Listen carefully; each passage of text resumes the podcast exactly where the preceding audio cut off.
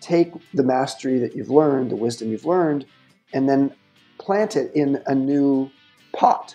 For me, I did that at Airbnb. I repotted myself from being CEO of a boutique hotel company to being the CEO whisperer, helping a tech company with a hospitality focus become more successful because they were successful when I joined. They were just small.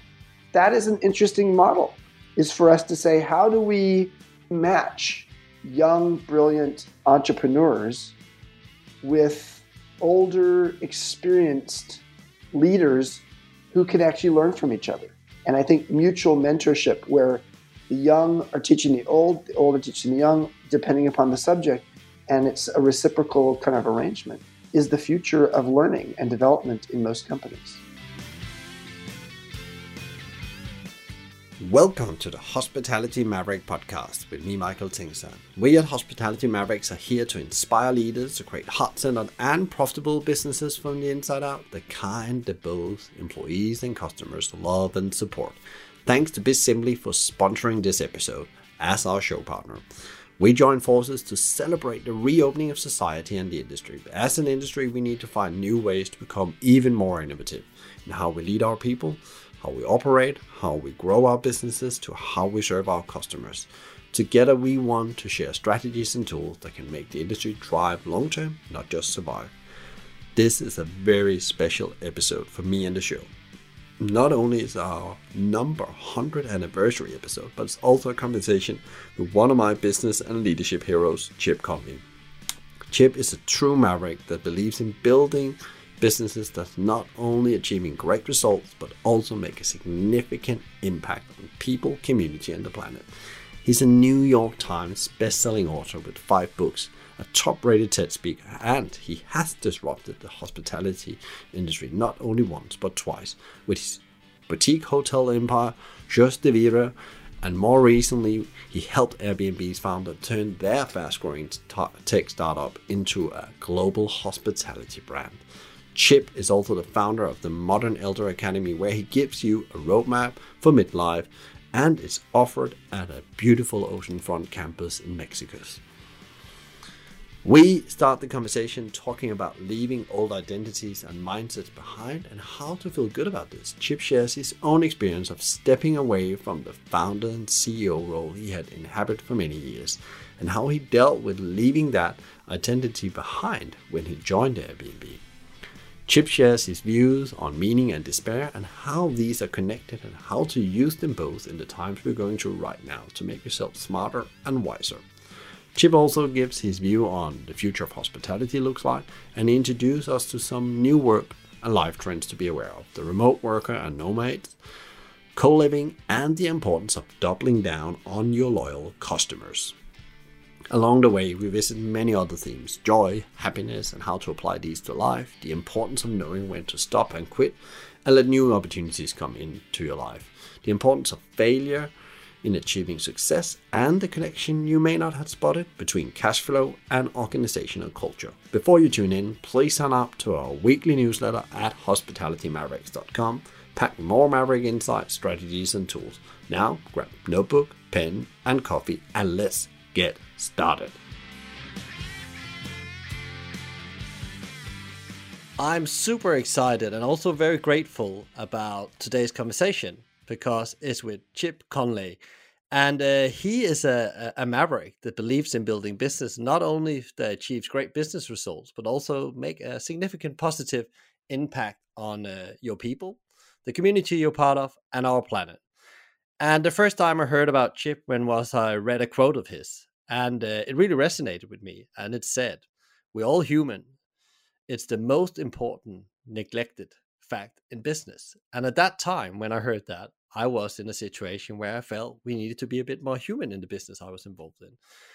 But he's also disrupted hospitality a number of times, actually twice. Uh, and he has done that with his boutique hotel empire and also with helping the Airbnb founders creating a high growth company and work very closely with CEO Brian Chesky. He's also a New York best-selling author with uh, five books all in all, and we will come back to that later in the conversation. He is now the founder of the Modern Elder Academy, where he has created, a, I would call it a roadmap, maybe a way of finding out what do you do with that difficult period in life sometimes for people. And uh, he's a well-known TED speaker as well. Um, and uh, he has also, which I found very incredible when I prepared for this, died nine times, and we we have to hear that story. And I think he's also hungry for growth and learning. Even at age at 58, he started learning Spanish and surfing.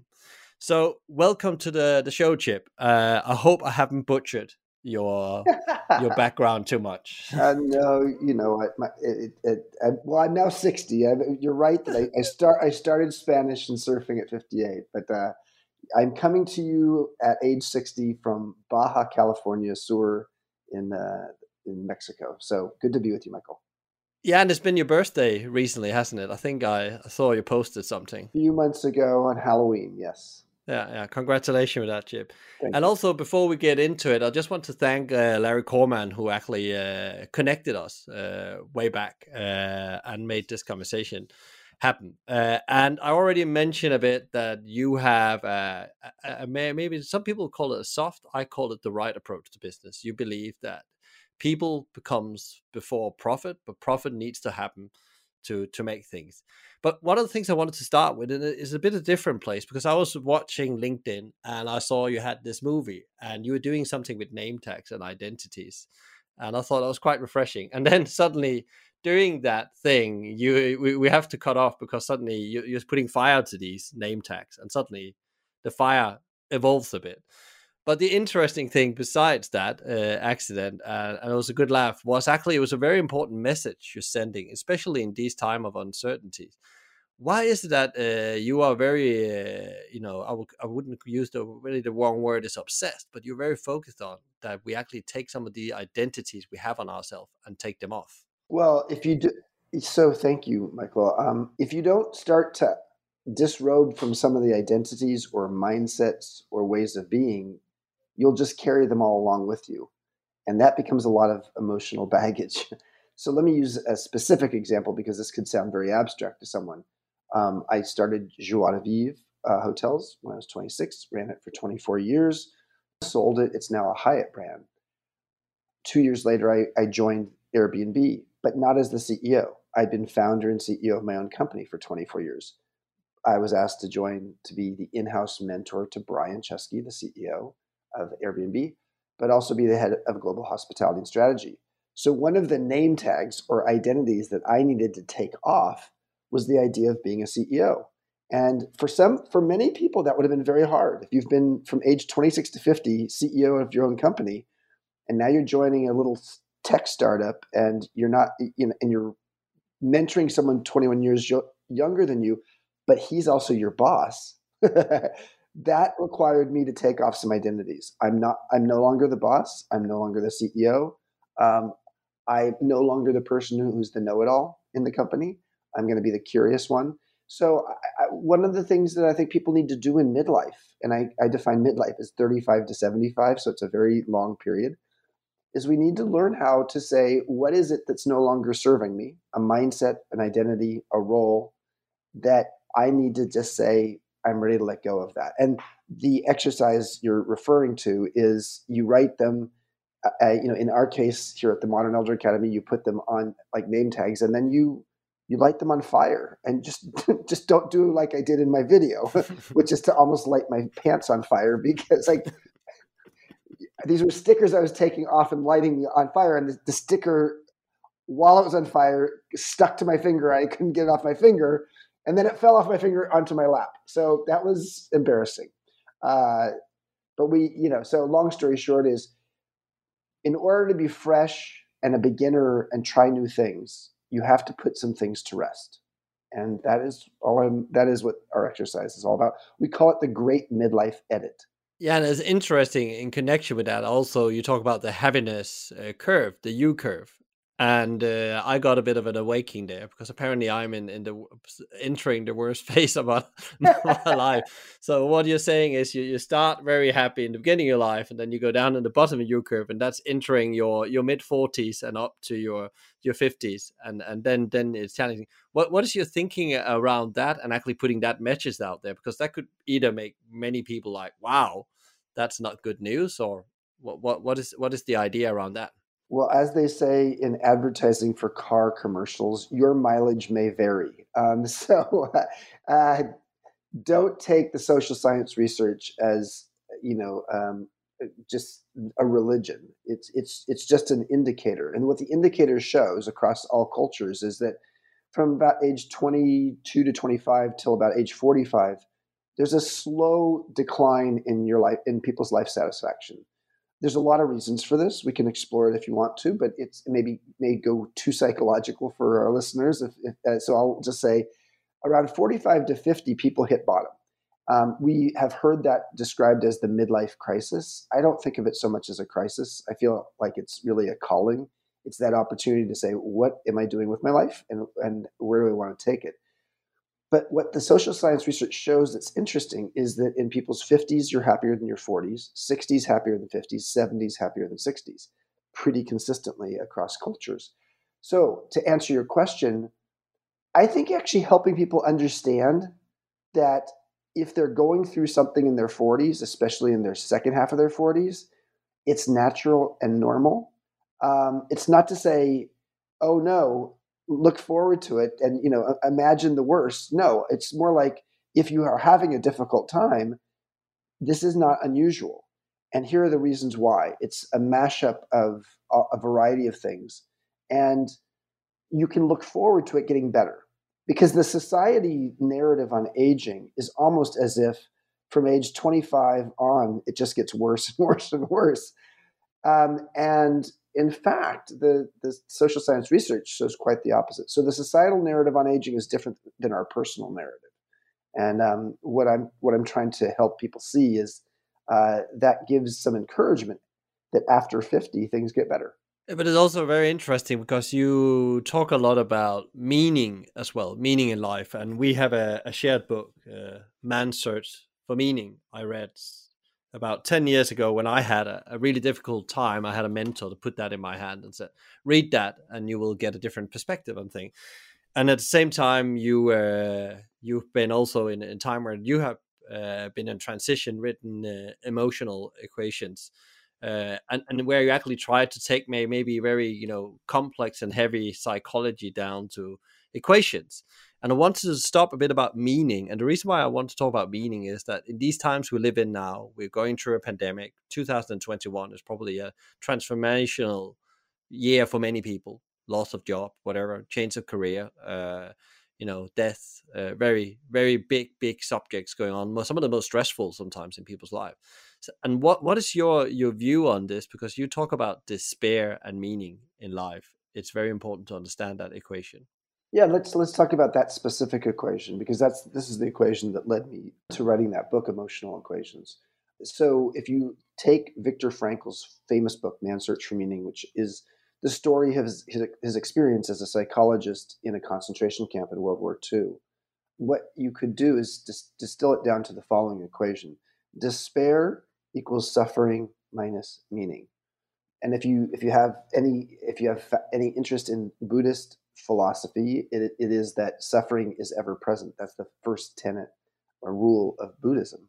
Um, and so if, suffer, if suffering is the constant, then what the equation tells you is despair and meaning are inversely proportional. The more meaning you feel in your life, the less despair you feel. And once you realize that, you realize that meaning is a fuel meaning whether you're in a concentration camp or you're in the prison of your own mind, when you can actually find meaning, uh, and I'll come back to that word in a moment. If you can find meaning in something, it actually gives you a sense that you're learning something. So, meaning could be wisdom, learning, lesson, um, anything that gives you some sense of hope that the thing that you're going through right now is going to actually not just make you stronger. You know, there's there's cliches like what what doesn't kill you makes you stronger what you know and i'm not suggesting that this is all about just how to be strong and grit your way through it although there's something to be said for doing that. But it's also it makes you smarter. It makes you wiser. It gives you life experience that actually will serve you later in life and it's something you can share with others.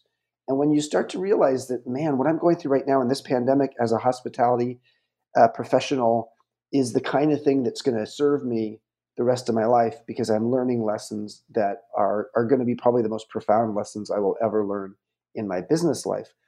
That's one way to s- dealing with the despair that what you could be feeling given how bad the last year has been for our industry. Yeah, and and it's interesting uh, when you talk about here in the book as well. There's also that it's these scars, as you says, to take us on, and, and you come in on that in, in your, one of your your latest book. Uh, it's called uh, Wisdom, uh, where you talk about your experiences at Airbnb, where you said in the beginning that your role have totally changed from when you come in. You had to take that sticker of CEO off, but but before we go in to talk a bit more about Airbnb and your career and what you've done, I also wanted to touch on another word uh, you talk a lot about, and I see across your thing is joy. And funny enough, uh, Joy of Life was the company name of your hotel chain as well. If I joie de vivre, the French. Joie de vivre. Uh, yeah. Uh-huh. yeah. Um, so, so what, what did that word mean for you, and why it's so important? And it's almost following you through life and all your books. You know, it's interesting, Michael. I mean, there are very few companies in the world where the name of the company is also the mission statement of the company.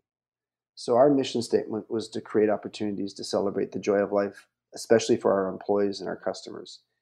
Um, and so, to have a name, Joie de Vivre, that was also the mission statement meant that anybody interacting with us knew what we were all about. So, I loved that. On the other hand, Joie de Vivre as a name in America the United States is not particularly fluent in French. And so people didn't know how to spell it, how to pronounce it, nor what it meant. Did they know what it meant? So there was a, it did take some time for people to understand it. But I, I believe joy is an important emotion, as is happiness, but they're, they're different emotions. I went to Bhutan to study the Gross National Happiness Index because they're the ones who started that. Um, and I gave a TED talk on, on that subject. But joy is different than happiness. Happiness is often circumstantial, whereas joy is comes from within you. And so, in fact, uh, the author of the book Catcher in the Rye, J.D. Salinger, said, "Happiness is a solid, and joy is a liquid." And what he meant by that is happiness is usually sometimes circumstantial and based upon things, tangible things, and joy is not is a is not a solid. It's a liquid. It means it's sort of something that bubbles up from within within you, which is why we say I was overflowing with joy. You don't say you're overflowing with happiness. And and so that I feel like joy in many ways is a more profound emotion than happiness because it's coming from inside. Yeah, and I think that was a really great way of explaining. I never thought about the happiness and joy thing, and it actually it resonates really well if it, the reason why I wanted to start talking about these three words because I think in a way when uh, I love to study uh, people and the best of the best what they're doing, I think they simple uh, give a symbol of who you are and how you approach business. And uh, I can see when uh, I dived into it in the previous conversation we had was like business and psychology is a very big part of it. And uh, when I looked a bit where you started, and maybe you can just give the the audience a bit of maybe a bit of a, a journey here and, and, why you did the choices you did. You started in commercial real estate, uh, a very different thing than uh, hospitality. Uh, why did you choose that and go on into hospitality? Sure. So I um, I went to Stanford University as an undergrad uh, in the Bay San Francisco Bay Area, and then I went straight into Stanford Business School to get my MBA um, I was focused on real estate. So uh, my my uncle was a successful real estate uh, developer and broker in California, and he took me under his wing and mentored me. So when I graduated from Stanford Business School at age 23, I decided to go work for a real estate developer in San Francisco. It was a bit of a maverick. It was, it was definitely a maverick real estate developer, but they weren't doing hotels. They were doing other kinds of real estate. Um, mostly office buildings and showrooms and things like that.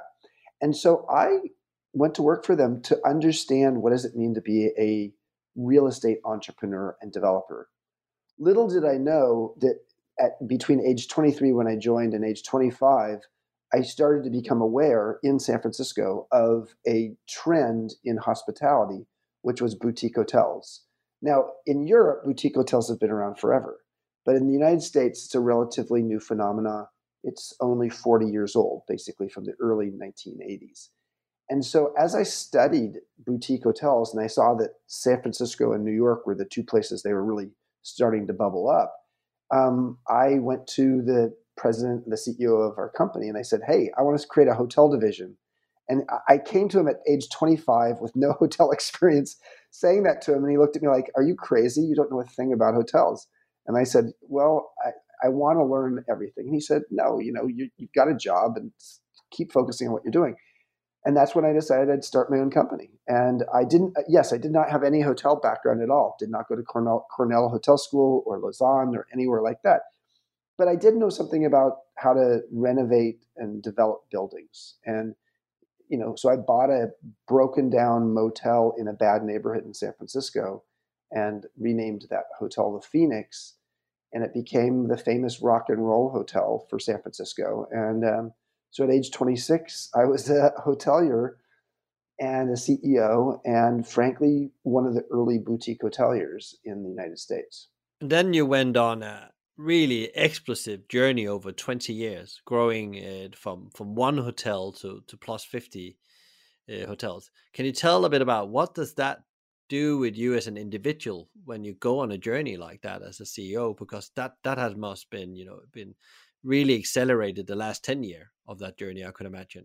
Yeah you know it's interesting um, i when i start when i created that first hotel the phoenix i wasn't sure if this was going to become a big company or, or not. I just wanted to test out my theory of what i think a boutique hotel should be like.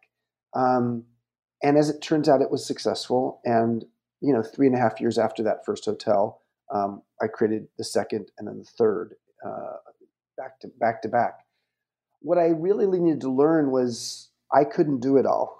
For the first hotel, it was only 44 rooms, and I had my hand in everything.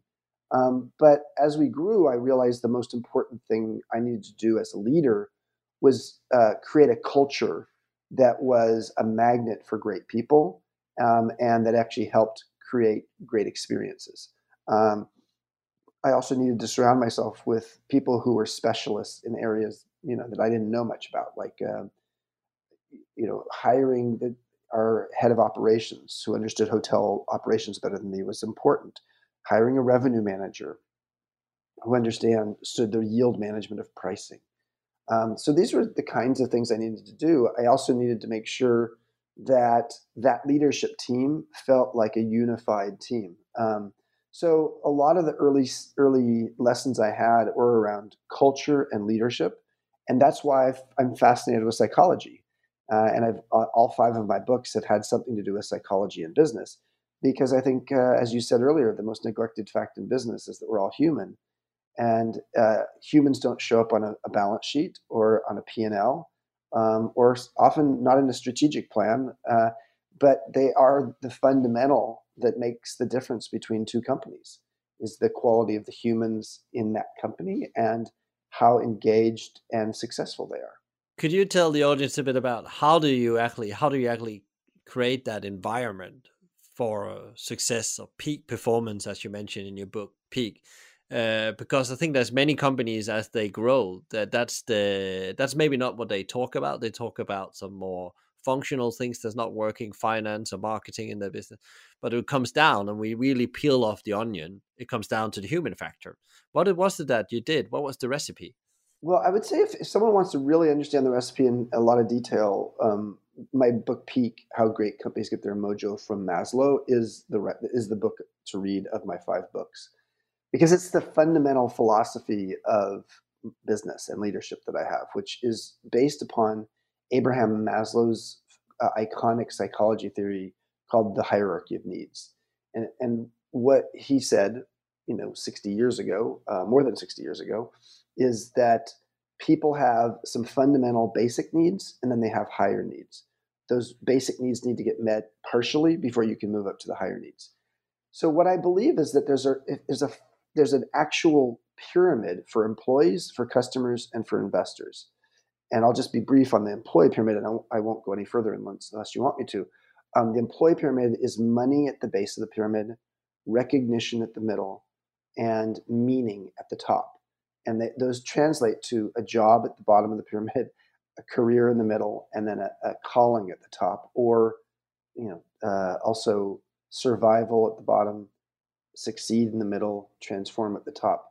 when you know that that survival, succeed, transform paradigm is the paradigm that influences whether an employee is loyal, whether they're engaged, whether they're self actualizing, then what you realize is that yes, the compensation package is really important, but it but most hospitality employers think that's the primary reason that someone comes to work. And yes, it's a fundamental need, but the differentiator between one hotelier and another is not how much they're paying their people. It's how much recognition and meaning those employees feel. And so I talk about quite a bit in that book about how do you create a culture of recognition and meaning. And um, I, unlike a consultant who might write a book, I, I, I do it based upon my experience as a CEO. And so, um, so I guess to summarize, I think the key thing to keep in mind is that what's easiest to measure in most companies is what's at the base of the pyramid because it's tangible. But what's most valuable in life and in and for employees is, the, is what's intangible, uh, which is at the top of the pyramid. And so, addressing those recognition and meaning needs of our employees is what differentiates you as an employer. Yeah, one of the things I got when I read your book, uh, Peak, actually, the first time about 10 years ago, uh, where I got the book from a friend of mine that said, uh, You like Danny Meyer, you should read this as well.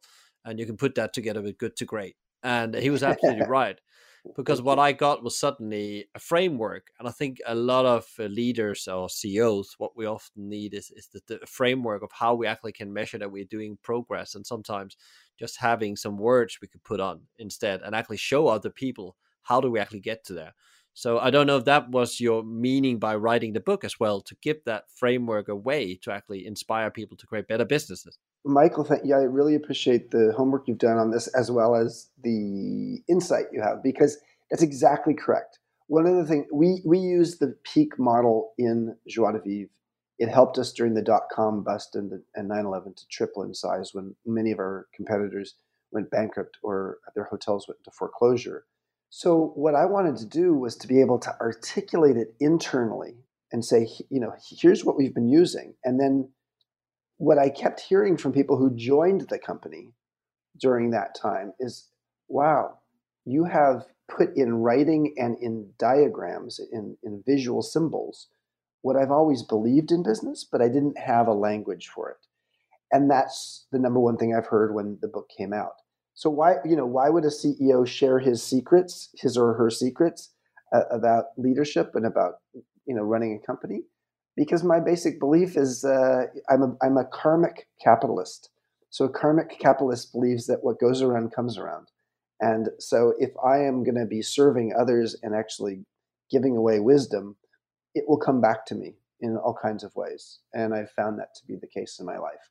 So, um, yeah, so I, I wanted to help, and I also wanted to help not just the hospitality industry, but I, the, the principles of peak are universal they, they can go across cultures, industries, etc. And so, and that's what we found. The, the book has had a, got a huge international audience um, from all kinds of industries. And then uh, it sounds like a, you know a fairy tale that uh, growing that business, uh, you took it through two difficult recessions as well, two difficult times in history as well, and then uh, you decided to sell. Um, what was that that triggered that uh, as the CEO founder of LifeWork? Yeah, let me talk. Let's talk about dying. so you you mentioned at the start that I died nine times, which is true, but it was within ninety minutes. So I, I didn't. I, am not the cat who had nine lives uh, in the sense of I died multiple times over the course of many years. No, no, no. I had one experience. I was on a an antibiotic because I had a broken leg, broken ankle, and a bacterial infection in my leg, and I ended up being allergic to the antibiotic I was on so after I gave a speech on stage on crutches, I sat to sign books, and that's when I slumped in my chair and I went unconscious first, and then when the paramedics showed up, I actually went flatline the first time, and then I kept going flatline over the course of the next 90 minutes, both in the ambulance as well as in the emergency room.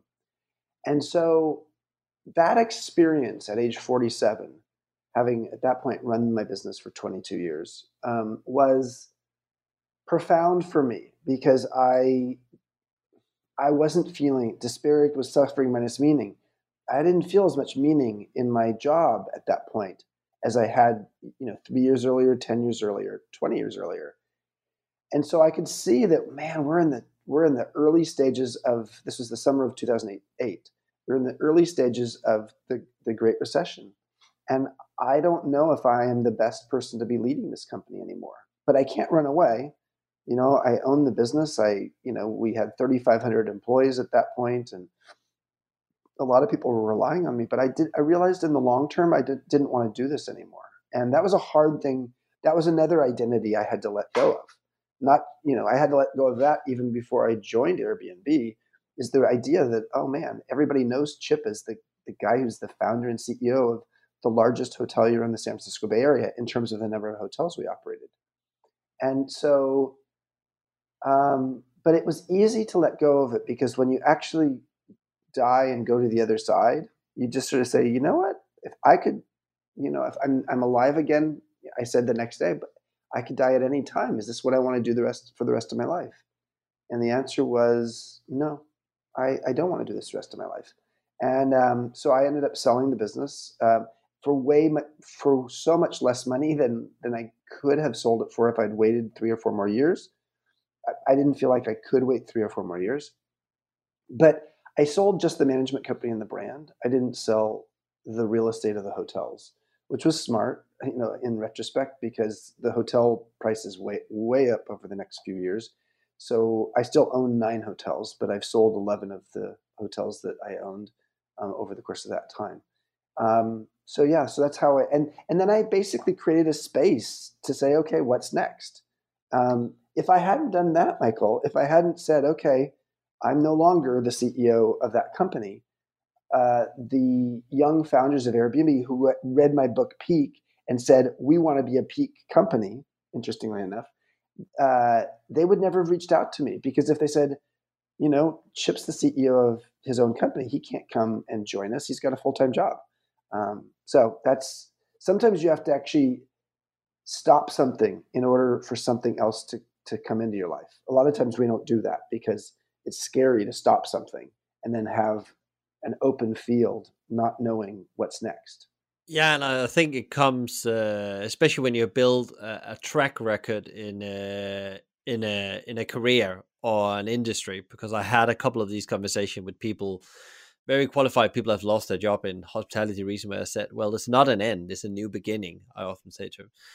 So, so that situation that took you out on the journey writing emotional equations we talked about before, and you went through uh, a period of time probably where you didn't know what's going to happen, what you're going to be doing, and then Airbnb comes around, as you already mentioned, and said, "We we we need you to join." Why why joining Airbnb, a tech business in principle? Yeah, and I write about this in my book "Wisdom at Work: The Making of a Modern Elder." Um, it what became clear to me was I uh, in, there's a movie called uh, The Intern with Robert De Niro and Anne Hathaway, and in that film, he, early on, he says musicians don't retire; they quit when there's no more music left inside of them. Um, I knew I had music inside of me, uh, metaphorically. I just wasn't sure who to share it with. And so when Brian Chesky uh, reached out to me eight years ago and said, "We have this little tech business that is growing really quickly and it's a, it's going global, but none of us in the company, in our small company, have any background in hospitality or travel, uh, nor have we ever run a business before. Um, you have all those things, and you're based here in San Francisco, uh, and uh, would you join us and would you be my mentor?" And so I, I will be honest, Michael. I did not understand what I was signing up for. I thought I thought I was just supposed to be there and just sort of you know give them some wisdom about hospitality and travel. But when I joined, I realized, wow, I'm twice the age of the average person there. Uh, number two is Brian's my boss, and he's 21 years younger than me, but I'm also mentoring him. That's an unusual relationship. That could be an awkward relationship. And so for the first five uh, months that I was there, we did not tell the press we kept it quiet because we weren't sure if it was going to work well. Um, and and then we knew it was working well, and then we opened it up to everybody, and people knew about it. And then it was a big deal because, frankly, the hotel industry and the travel industry had really not taken Airbnb seriously eight years ago. Um, it was like home sharing. Like, why would anybody want to stay in someone else's home? I mean, I, I just heard it over again, and, and, I sort of felt it too because I, I didn't really understand the business model. Um, I did, you know, I knew that they on the vacation rental side with VRBO, I knew that there was a they competed with that company. That's about all I knew. Um, I didn't realize how big Airbnb was in urban markets, eh, you know, as a disruptor, and then also having to deal with regulations or a lack of regulations of the business that they were in. So it was hard. I'd never worked at age 52 in a tech company before, so I had to learn a whole new lingo. I had to be the dumbest person in the room uh, at times because I didn't understand, you know, anything about tech. But it also gave me the opportunity to be as curious as I was wise. And that's why they started calling me the modern elder. They said a modern elder is as curious as they are wise. And that's what I said. You know what? I am that. I will be curious and wise at the same time. So, you know, I'll just need to know when do I up the ante on one versus the other. And um, yeah, it worked really well. For four years, I was in a full time role overseeing much of the business and its growth. Um, and working very closely with the founders. And luckily, the founders were, were great to work with. I would not have joined if I didn't have a ton of uh, respect for and confidence in Brian as the CEO. Uh, and there's a great leadership team that we put together and that you know helped Airbnb grow to what it is today. And I, have not been in an operating role for four years now. I've just been a strategic advisor, but it has been a, quite a journey these past eight years. Yeah, I, I can only imagine, and and people have a, a, very different, you know, okay, respect for for Airbnb and uh, what it means in, in the travel industry today. So, um, you talked about the modern elder. So you were named that in Airbnb. Is that a thing you think sometimes in, in business and in organization? Actually, we forget a bit when people age and they might not be the CEO or the executive. They are maybe not looked at as valuable as they were before and they don't can contribute in the same level? Yeah i think you know here there's a few interesting facts michael. So first of all we're living longer on average. Uh, power in a digital society is moving younger in terms of you look at the age of the ceos of companies going public today versus 20 years ago. And the world is changing faster. So living longer power moving younger world changing faster that means a lot of people in midlife um, are sometimes confused and bewildered by the world that they're in. Additionally, uh, and this is statistics from the United States, and I'm not sure if it's the same in Europe and elsewhere, but 40% of Americans have a boss younger than them. And by the year 2025, the majority of Americans will have a boss that's younger than them. We've never seen anything like that before because historically, it was the older people who had the power in the hierarchy and you had to pay your dues to you know be a young person doing all the work to grow into being the older person who tells people what to do. Well that model is not as true it's not so true in many industries today um, including hospitality is moving in the direction of uh, you know a, a, new breed of younger people much more savvy about tech and how you fuse tech and travel. Um, so long story short is I do think that there are a you know a growing number of older people, let's say 45 and older. um, 45 used to be young age, but it's you know in some industries it's, it's an old age. But if you're 45 years old, so so Michael, you're 45. How old are you? Uh, uh 42. So 42. heading there. So 42 years old. The, the, truth is that if you live till I don't know how long do you think you'll live? Give, give me 95 I told my son because he asked me before Christmas, uh, I don't want you to die, Daddy. So, so how old are you going to be? And I said 120. well, do you really think 120? Well, if you're going to live till 120, you uh, you have you know 78 years ahead of you um, of adulthood ahead of you, and you only have let's see 24 years behind you.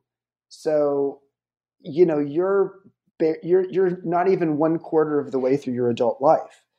And, and when you actually start doing the math on that, I did the math on this a couple years ago when I was 58. And I said I was going to live till 98. And I realized, man, at 58 years old, I was only halfway through my adult life if I start counting at age 18. So I, I, what I think people need to do is people in midlife have to start realizing, man, I'm going to have multiple lives in as multiple careers and lives in my adulthood. And I am going to do what I call same seed, different soil. Take the mastery that you've learned, the wisdom you've learned, and then plant it in a new pot. And you sort of, in, in essence, repot yourself.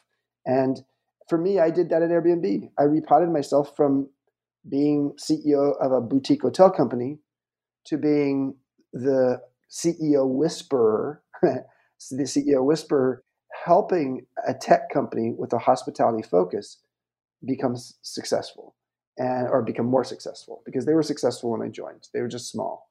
And so I think that that is an interesting model is for us to say how do we how do we match young brilliant entrepreneurs with older experienced leaders who can actually learn from each other. I, I call this, I said I was a mentor.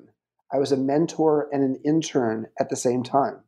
And I think mutual mentorship, where the young are teaching the old, the old are teaching the young, depending upon the subject, and it's a reciprocal kind of arrangement, is, is the future of learning and development in most companies. Yeah, and it's super interesting just to put my uh, own uh, weight in there as well, because my mentor, Chris Hughes, he's uh, 73. He has a very great career, but he uh, is as young as me sometimes. And I think it's incredible the energy he comes to the table with. And he has so much you want to give. So I think, yeah, just out there, go and go and find those mentors or bring them into to your businesses. incredible things happen. They ask some really irritating questions. will make you reflect as the younger person in the room, especially about your your ethics and behaviors, which is always interesting. And and that in a way uh, planted the seeds, as I understand, to the Modern Elder Academy as well, because I guess you got that from that pot in Airbnb and took that with you to that. Can you just tell the, the audience a bit about what, what that is? We mentioned it, it's a roadmap to, to, to manage that part of your life earlier. So what I what I saw for me was that I had no I had no guidebook or school or tools I could go to at age 52 to understand how do I make sense of this era of my life uh, and be the modern elder in this company. And so after my four years of full time work at Airbnb, I, I moved down to Me- Mexico, to Baja, California, an hour north of Cabo San Lucas. Um, and I um, decided that I wanted to write this book, Wisdom at Work The Making of a Modern Elder. So I have a beach beachfront home, and one day I was going out for a run before I was going to start writing that day. And I had this epiphany. Um, and the epiphany was why is it that we don't have schools and tools for people in midlife to help them understand how to repurpose themselves and how to navigate the transitions of midlife. Um, and uh, so I decided to create the Modern Elder Academy, also known as MEA. And um, we opened three years ago and uh, have a campus right here on the beach and have had a thousand students come to either our one week or two week programs here in Mexico uh, from 24 countries and average age 54. So this is not elderly people. This is people who are elders, and and quite frankly, you know, we've had people as young as 30 and as old as 88. So the the theme that really is consistent throughout is how do we cultivate and harvest our wisdom, um, and and understand our mastery, and then apply it out there in the world. And um, so yeah, we've just it's growing. We are now doing a series of locations in the United States. Um, because it's it's become so successful. And uh, so, I, I, what I'm excited, you know, I'm lucky enough to have disrupted the hospitality industry twice as a boutique hotelier, and then with Airbnb as in home sharing. And I really want to do that again here. I the, the, the disruption I see here is how do you take retirement communities, which I think are ready to be retired as a concept because they are, you know, it's all just a bunch of older people living together and and, and not being very engaged with younger people, um, not being engaged with the land. Um, and how do you take retirement communities and turn them into regenerative communities? And so that's what we're that's what we're doing is we're creating a series of regenerative communities with an MEA campus, a midlife wisdom school, um, a regenerative farm or ranch uh, on the property as well, and then a clubhouse and a, a, set of residences to create the residential community part of it. And um, so I think you know we may have maybe creating something that becomes the model for 21st century communities uh, for people who are 45 and older, not just people who are 75 and older. And that's super interesting because the thing I wrote somewhere, or was it an interview I listened to, is that no, no, there's only going to be one of those. There's not going to be, because I think you were asked about, are you going to build a new hotel chain or a new I chain? think that was t- Tim Ferriss, yeah, in my couple of years ago when I did a, a, a podcast with him. Yeah, I, I, I, to be quite honest, Michael, I didn't. Yeah, what, what, the intention was not to start a new business and and grow it. It was more to create something here in Baja in Mexico and say, man, this is so successful. Let's catal- be a catalyst for people to go create it out in the world. But because it was so successful, people kept asking us, you've got to go do this in the United States. And so, um, yeah, it was hard for me to say no. And so we have a 2,600 acre ranch uh, in uh, Santa Fe, New Mexico, where our first uh, U.S. location will be. Yeah, and I guess you put on the name tag again, CEO, or are you just the founder? Yeah, no, I'm, that's I'm, that's I'm, interesting. You can pick them up again. You can, yeah, you can pick up a name tag.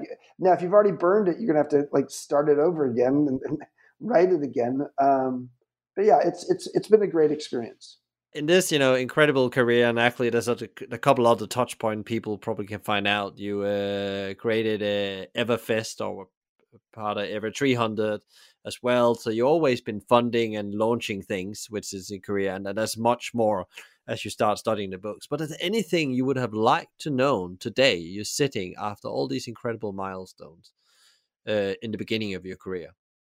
Wow. I, I think I would go back to the beginning of my career and say I, I was there's certain things I think I got really early, but there's some things I took a while for me. And how do you capitalize a business? You know, what's the best way to make sure you have enough money in the bank and how do you grow the business using capital is something I've only gotten better with with time. In the early days I was not very good at that in terms of how to understand and size up investors and so uh, because you know as as ethical and as high-minded as you may be in operating a business, you know, cash flow is the lifeblood of a business. And if you are, you know, constantly in a capital constrained kind of way and dealing with the cyclicality, the cyclical nature of the hospitality business, um, it can it can really have a, a, negative effect on the culture and on the company and on your own psychology um, if you don't have that well tended to.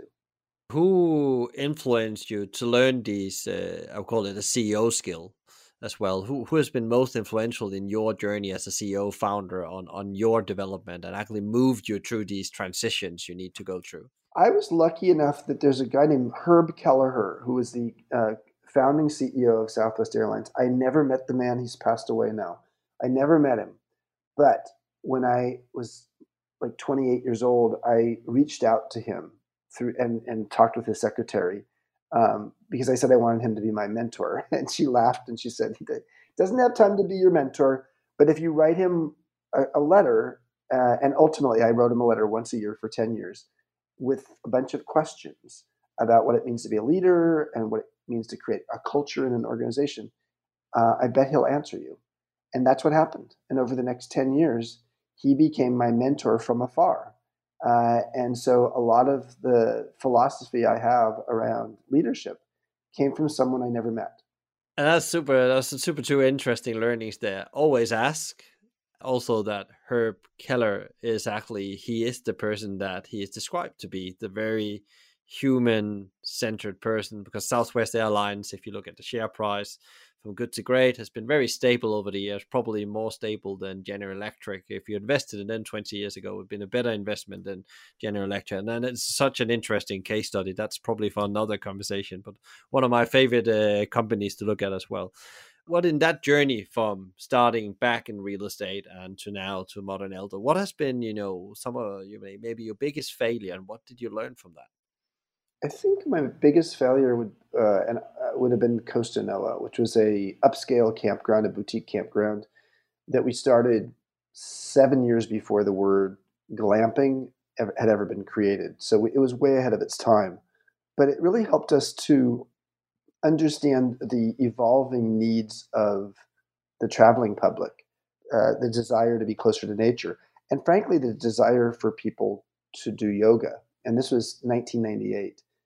Um, and what it helped me to see is that when we were going to open our and launch our Hotel Vitale in San Francisco, we decided to put a yoga studio on the penthouse level, which my investors in that hotel thought was just nutty, like a terrible idea. Like, why would anybody want to be doing yoga when they're doing a business trip? And, and I said, well, just trust me.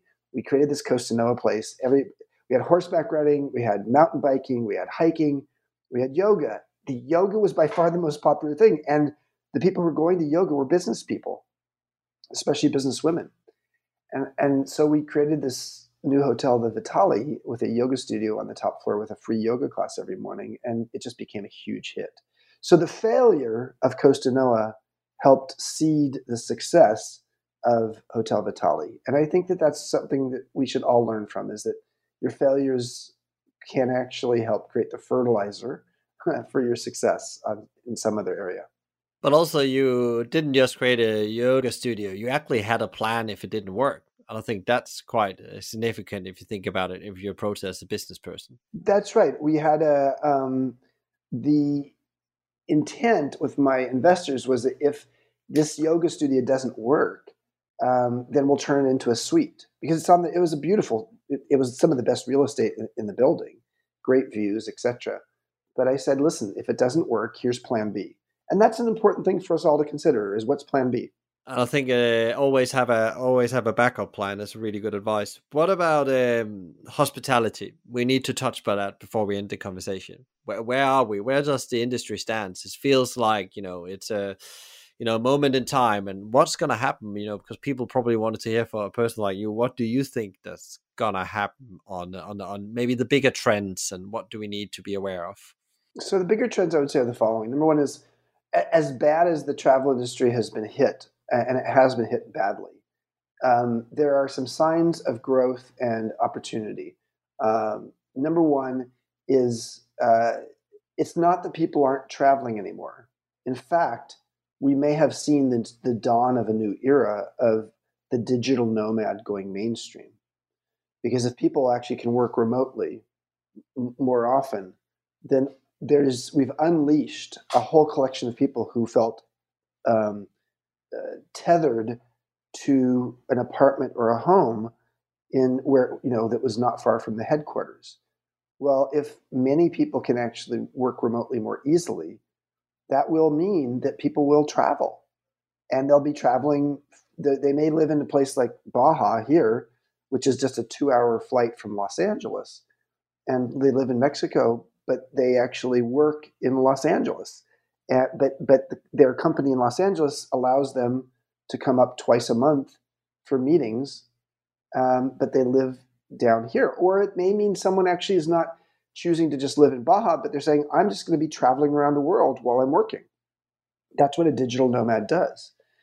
So if digital nomads are now mainstream, wow, what opportunity does that create for the hospitality and travel industry? So I'd say that's a huge one. I'd say a second one that I'm betting big on because I am advising the CEO uh, as his mentor is um, co-work, uh, co-living, not co-working, co-working too, but co-living. The idea of how do you create places where people um, live together uh, and uh, have usually small small residences, small uh, apartments or small homes, and you take advantage of a lot of social and collective um, services that are provided. Well, there's a company called The Collective based in London, uh, and I am deeply involved in that company because they are poised to become the world's leading co-living developer and operator. Because I think co-living co-living is sort of like the digital nomad trend. People actually living in smaller places and then traveling some and, and maybe the collective's going to have locations in lots of different places and in berlin and in new york and miami and chicago and uh, all over the you know uk and so there's an element of like okay wow if i could actually be a member of that place have a primary place but be on the road a lot well that and and live in other collective buildings that sounds interesting. So i think that's a trend line but I would just say the bigger key thing that I think leaders need to be considering right now, whether you're a travel industry leader or just a leader in general, is um, double down on your evangelists. There, if, if you have not created evangelists in your business, people who are your most loyal customers who love you no matter what, um, then something went wrong before this downturn. Um, and you better now start learning how do you create evangelists because evangelists will stick with you in good times and bad times. They will be your best marketing engine, your best marketing spend because you don't have to spend money on evangelists like you do on you know Facebook ads. Um, and I found over and over again, both at de Vivre, at Airbnb, and now at the Modern Elder Academy, is if you really invest in those relationships with your core customers and try to understand, as I talk about in the book Peak, their unrecognized needs. Uh, in the case of that Hotel Vitale, the unrecognized need was there were people who wanted to do yoga in their hotel, um, but nobody had ever asked them, "Do you want to do yoga in your hotel?" But because it just seemed like it didn't make sense in, in, for a business class hotel in a financial district. When you actually understand your customers, maybe even better than they understand themselves, um, you have built a customer for life. Yeah, and if people want to learn a bit more about how you think marketing, you also had a book about that marketing the matters, and marketing actually it's all matters. about that relationship with the customer, which I think is so key that you actually know who are the who are the the evangelists that, that will carry you through anything. What about uh, there's some some people will probably sit out there and think about you know, Larry had a question here, and he his thinking was a bit like, okay, we have this the older school hospitality that's woken up now, and uh, Larry Korman is the the CEO president of AKA Residencies, and uh, he said like what what are we gonna do? How are we gonna transform? How are we gonna be the new chip? How are we gonna find those new chips we want to get into our company? he said. And what is it that we need to do? What is it that we need to be aware of? Because uh, he, he might see that the old business model is a bit on the threat he needs to come to the modern elder academy. Um, i mean I, I, I, really do think that it, it it's about helping people, or, or at minimum, read my book Wisdom at Work. I do think it's about helping people to realize that they have more to offer than they know. Um, and how do you create more intergenerational collaboration? So, this is not just about how do we help old people keep their jobs um, and keep their power. It's about actually how do we recognize that there's a, a changing of the guard and there's a younger uh, collection of Gen Xers and millennials and Gen Z that have a whole new perspective, especially around technology, that uh, can be exceptionally important to the travel industry. And I think if we can create the kind of environment where every every generation is represented at the table uh, as leaders in a company, uh, that kind of company is going to be more successful. Great. So, uh, Larry, there's a, a, book for you there and a little trip to uh, to Mexico. And uh, another another friend of mine and a big hospitality guy, young guy, Will Slickers, run his own podcast as well. He said, "Michael, I really want uh, to understand from Chip. Chip is a is a great uh, hero of mine. What he thinks the next generation of hospitality professionals should uh, should be aware of, and what they should do as they go into hospitality." I mean, I think uh, I would just say it's a combination of algorithm and people wisdom algorithm and people wisdom. So it's like, how do you apply technology to this industry in a way that helps this industry, which is tends to be very slow moving in technology? Uh, how do we help to integrate algorithms and technology into the industry, but never forget the people wisdom, which basically means what does it mean to serve people? What does it mean to be in the hospitality business? Um, and so I would say the key thing there is just it's a combination of the soft skills of understanding people with the technology skills of you know how do you use technology to create a better experience. Great great advice uh, and i totally agree. We have probably been as a hospitality in the dark age when it comes to adapting technology and the way of working like technology companies again which is a totally different conversation and relates a lot to your thinking in uh, in the, the book peak in the end of the uh, the podcast conversation, Chip, we always ask the guest, what is the top three advice you want to give to to leaders, founders, CEOs out there in the the hospitality industry and above as well in in these times? What what what should they do? So, if I had three pieces of advice for leaders in 2021, given the pandemic and everything else, and this is true for hospitality leaders or leaders in general. It would be uh, number one, leaders are the emotional thermostats of those they lead, uh, which basically means be cautious about showing anger, anxiety, or any kind of um, negative emotion that could be contagious in your organization. Uh, so that'd be one. Number two is um, build your leadership team. This is the time where alignment on a leadership team is more important than ever. And don't think that that's just about keeping track of are we on path, uh, and you know how how are we doing with our critical path and our KPIs, our key performance indicators. A lot of it has to do with making sure that you are there emotionally for your team, and that your team feels like a a well-oiled machine, but also like a bunch of humans who are open to being vulnerable with each other. Uh, so sometimes that could mean starting a team meeting with each person just doing a personal update of how things are going in their life beyond work. Um, sometimes it could mean having one of your leadership team members say, okay, here's the question for today's meeting. Um, what's the biggest failure you've had in your life and what did you learn from it? So just helping people to move out of just the mechanical, okay, we're, going to get through it, survival mode, helps people to build a bond and trust. Um, and then thirdly, you know, know how to, you know, recharge yourself. This is a, we're in a marathon, not a sprint here.